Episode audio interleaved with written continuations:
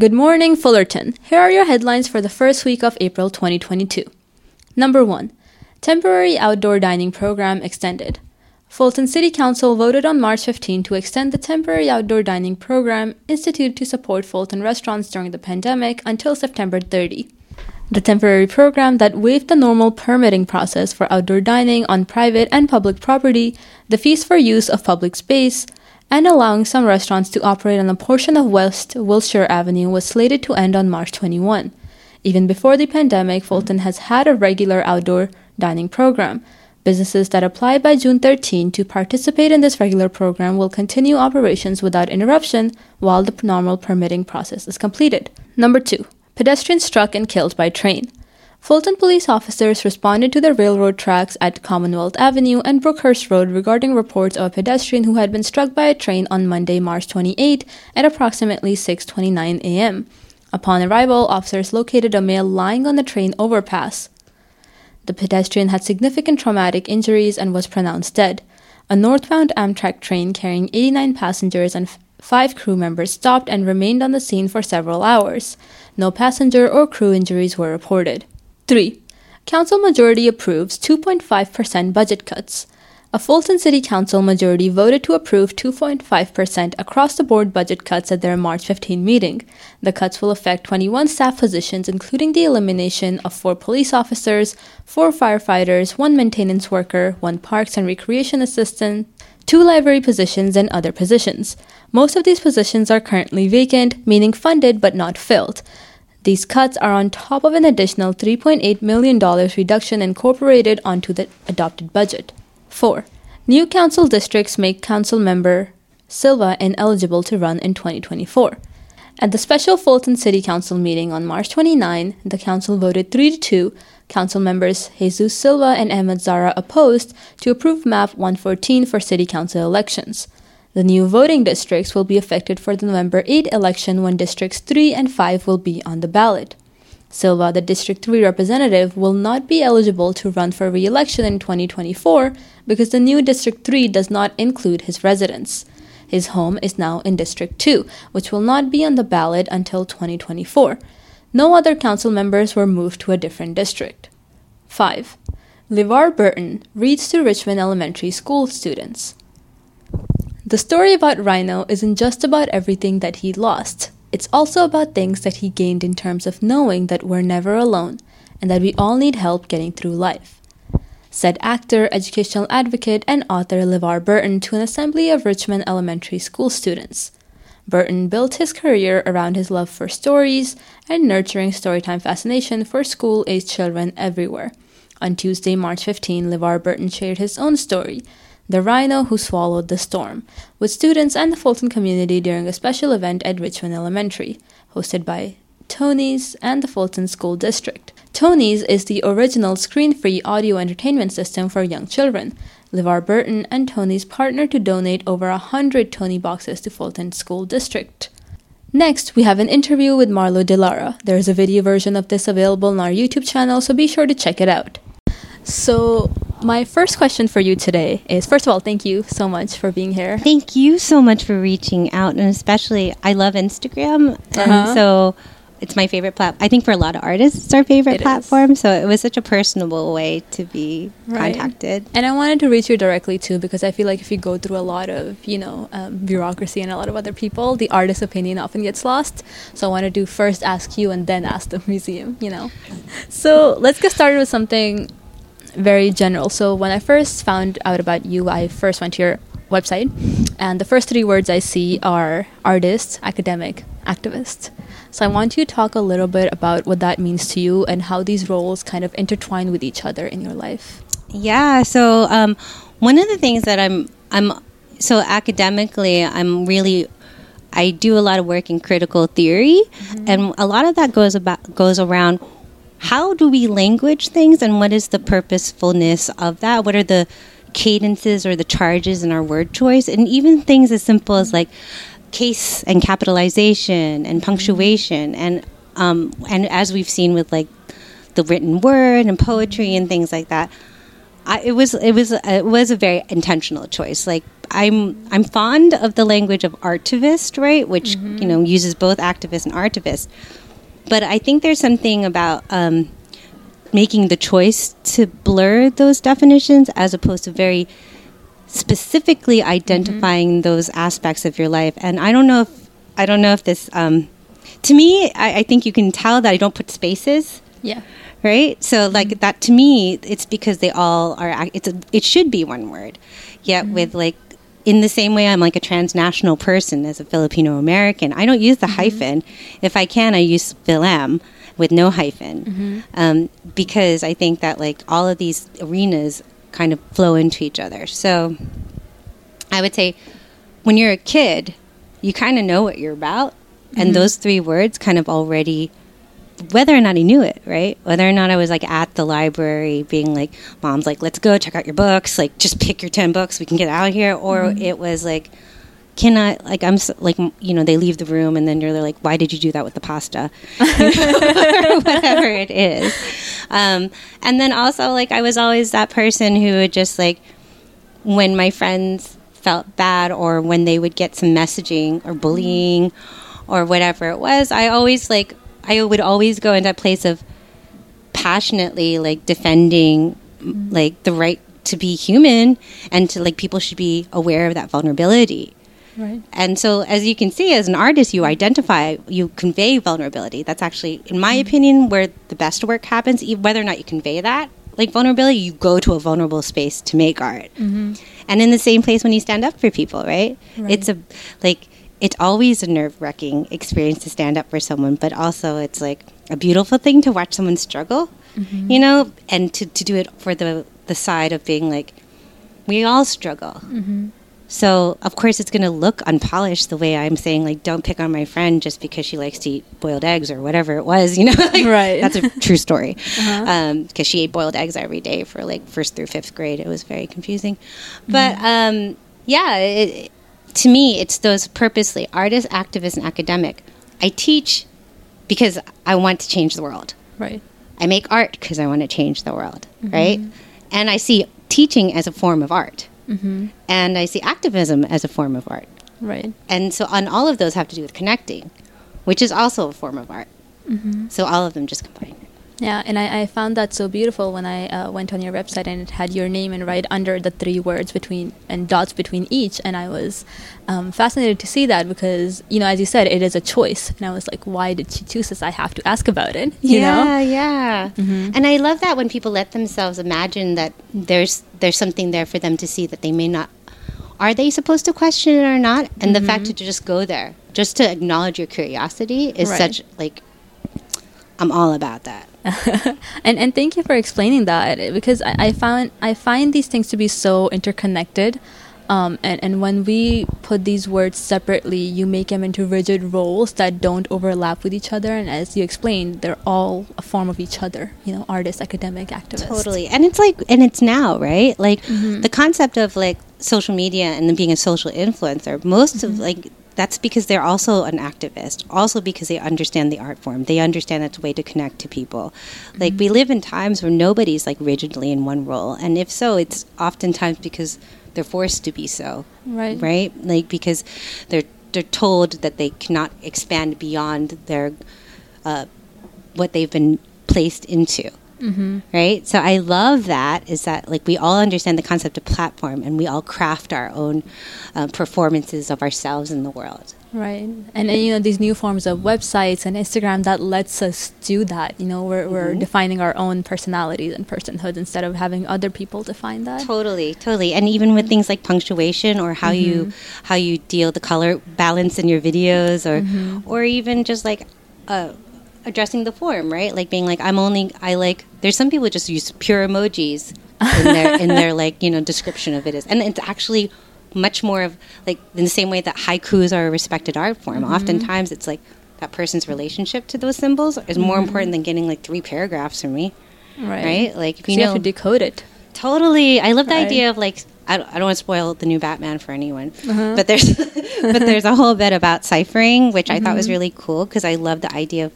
I think we've all had friends that you send like codes messages to people Mm-hmm. and stuff like that, and that's such a like a more engaged process of communicating. and like kind of like we and we do participate in codes anyway like in the world all the time by code switching and knowing when to talk and in what ways in order to be effective so like yes yes to all that i just i just think there's so much we can do with all these platforms and the words and like e- even that like to be able to do that Right. without um, to put not spaces to use punctuation that way. Mm-hmm. We, oftentimes cultural gatekeepers or proper journalism or certain press you know there was formats that you had to honor. Well what happens if we go beyond that? Like maybe something mm-hmm. interesting that's much more interesting than continuing the same ways people have always done things mm-hmm. Yeah, breaking the tradition, and I love that. So we've already talked a little bit about this, but in in what ways does your art, you know, how does it give a voice to those otherwise overlooked in society? And you talked a little bit about you standing up for your friend who was getting bullied, and I, I'm from what I've seen, I I've, I can see in your art you do that through your art too. So just talk a little bit about that. Yeah, so I think a lot of times, and, and uh, oftentimes, we think reputation or um, fame even have to do with um, con- conforming, right? And they have to do with this is the way that you put a message into the world, right? And if you don't put that message out that way, then it's not going to come through. But what if we're not giving humanity enough credit? What if we're not making like what what if we made that space for people to think and fill it in for their own self? Then you have that like then we all have, feel that. As a kid like you didn't understand why you liked that song and probably shouldn't sing those lyrics. But there was some kind of hook or whatever it was that made you get engaged with it. And the rest of your life whether or not well, whether or not you got the lyrics right or not, there was something about that that resonated with you. So to me, when I make art, it's about allowing for those spaces for people to feel like their interpretation of it is also part of the form. Mm-hmm. Like I could happily stay home all day and record things for myself and like take pictures and smash them together and do whatever to like tape my like I don't know. There's literally a piece upstairs where it's just like water going down a drain, mm-hmm. right? and I find that interesting. But what I find interesting is that what if there's no exposition about it, right? Mm-hmm.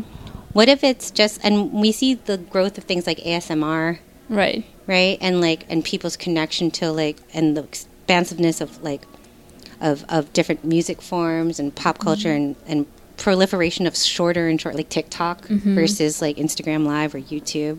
Right. And so we're seeing people push against the form. So I guess like in general I'm pushing against the idea that a you have to do things the right way, mm-hmm. right? Like what is this right way? And also what is lost when we insist upon that right way.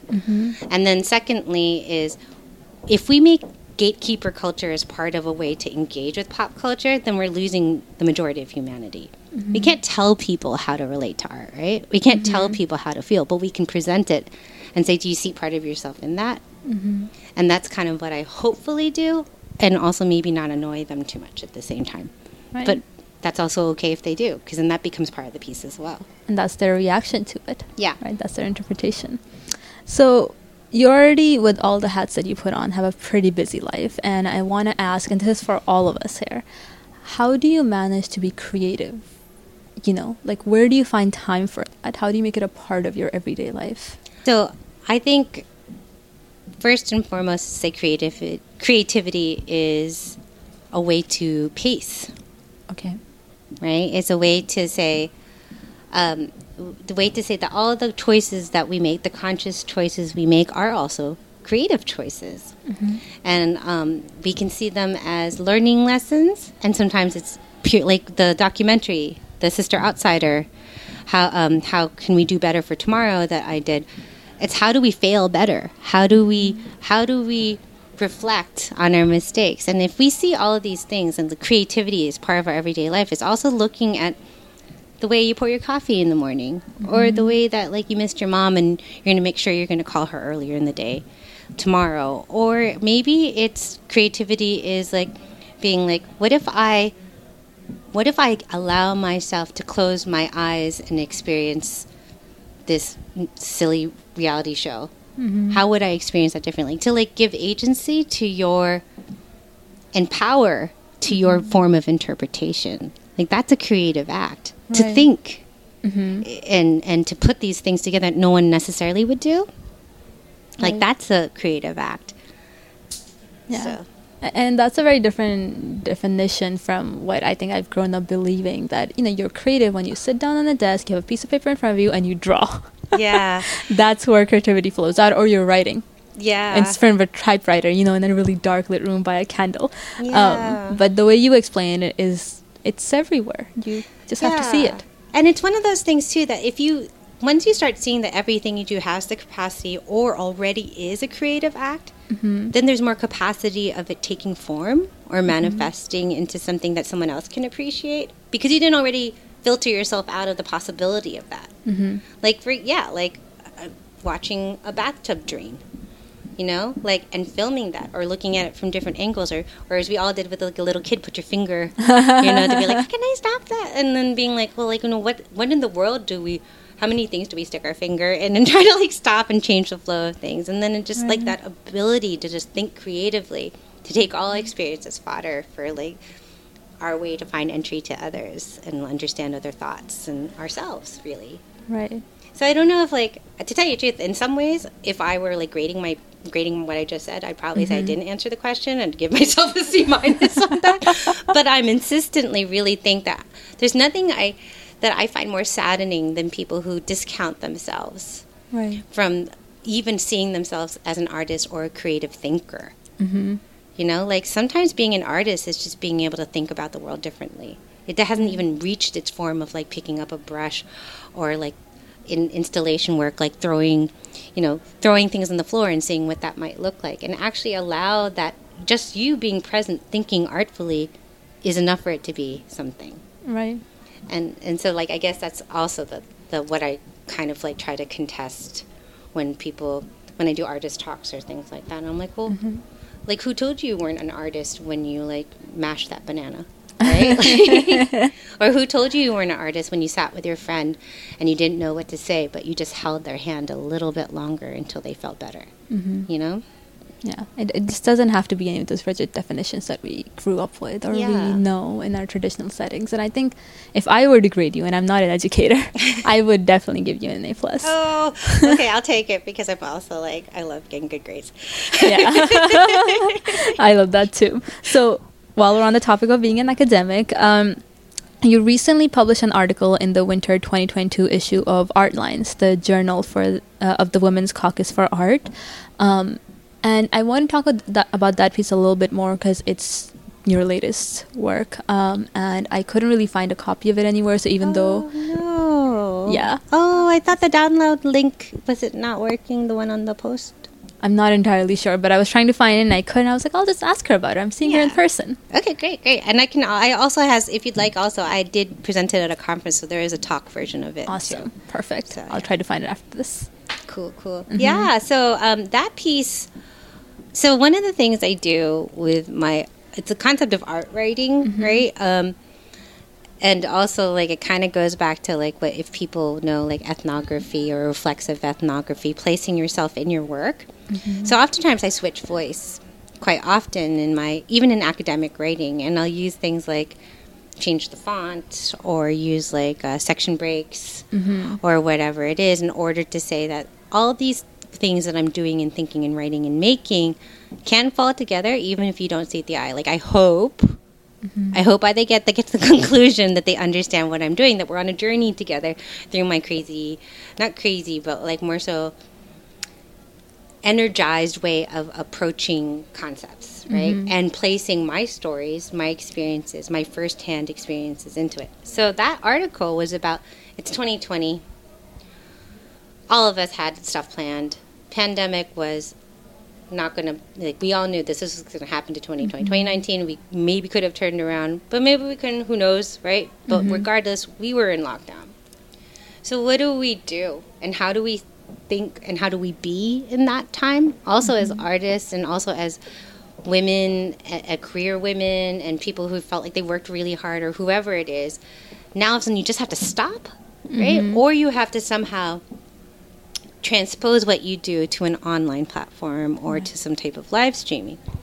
And I kind of was like talking to friends and I was like, Are you like how's that working out for you? Right? Like and they're like, It sucks. Right? Like like a lot awful. of especially musicians, they were like because you know whoever's listening to whatever you're doing, you don't know what kind of computer speakers they have at home. You might not have a studio that's right for that. Your work, like my work, it ha- does have room for like, uh, you know, movement. But some people are very intentional about the way they compose things, right? So like that was definitely a challenge. Um, and we, and people were like, "Are you going through this too?" And it was like I was just reviewing my text messages. I was reviewing my emails. I was looking at festivals being put online. I was looking at like exhibitions. How do we transpose that to like a gallery exhibition online? Um, and how do we say that the other than what event, like how it looks differently, how does it feel differently? Mm-hmm.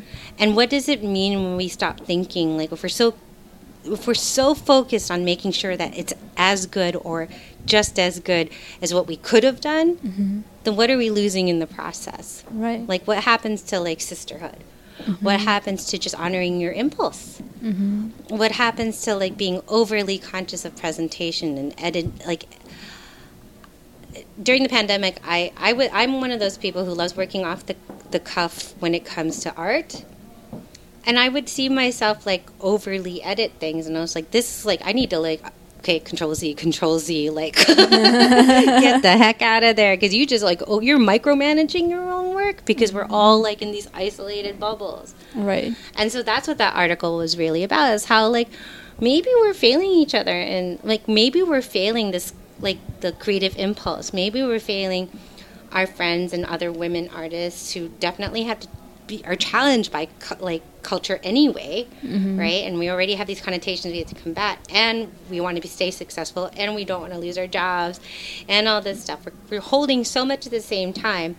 So maybe there needs to be a little bit of grace mm-hmm. about letting ourselves go about this differently, and what would happen if we allowed for that for that to be seen, right? To see that struggle of all of us being like you know, no, I'm not losing. I'm not on a like. I'm not like becoming a bodybuilder and having like like great deltoids now. Like that's not what I'm like. I, that's not what I'm doing in the pandemic. And I'm also not eating, although I did for a little bit, Ben and Jerry's every night. You know, like mm-hmm. what if some of it's just being like, I kind of wish I did that project a little bit better, mm-hmm. and maybe I'm going to put it out there, and I'm going to let people experience it and also let them know that it's not the way I necessarily wanted to be. What did you get from it? Mm-hmm.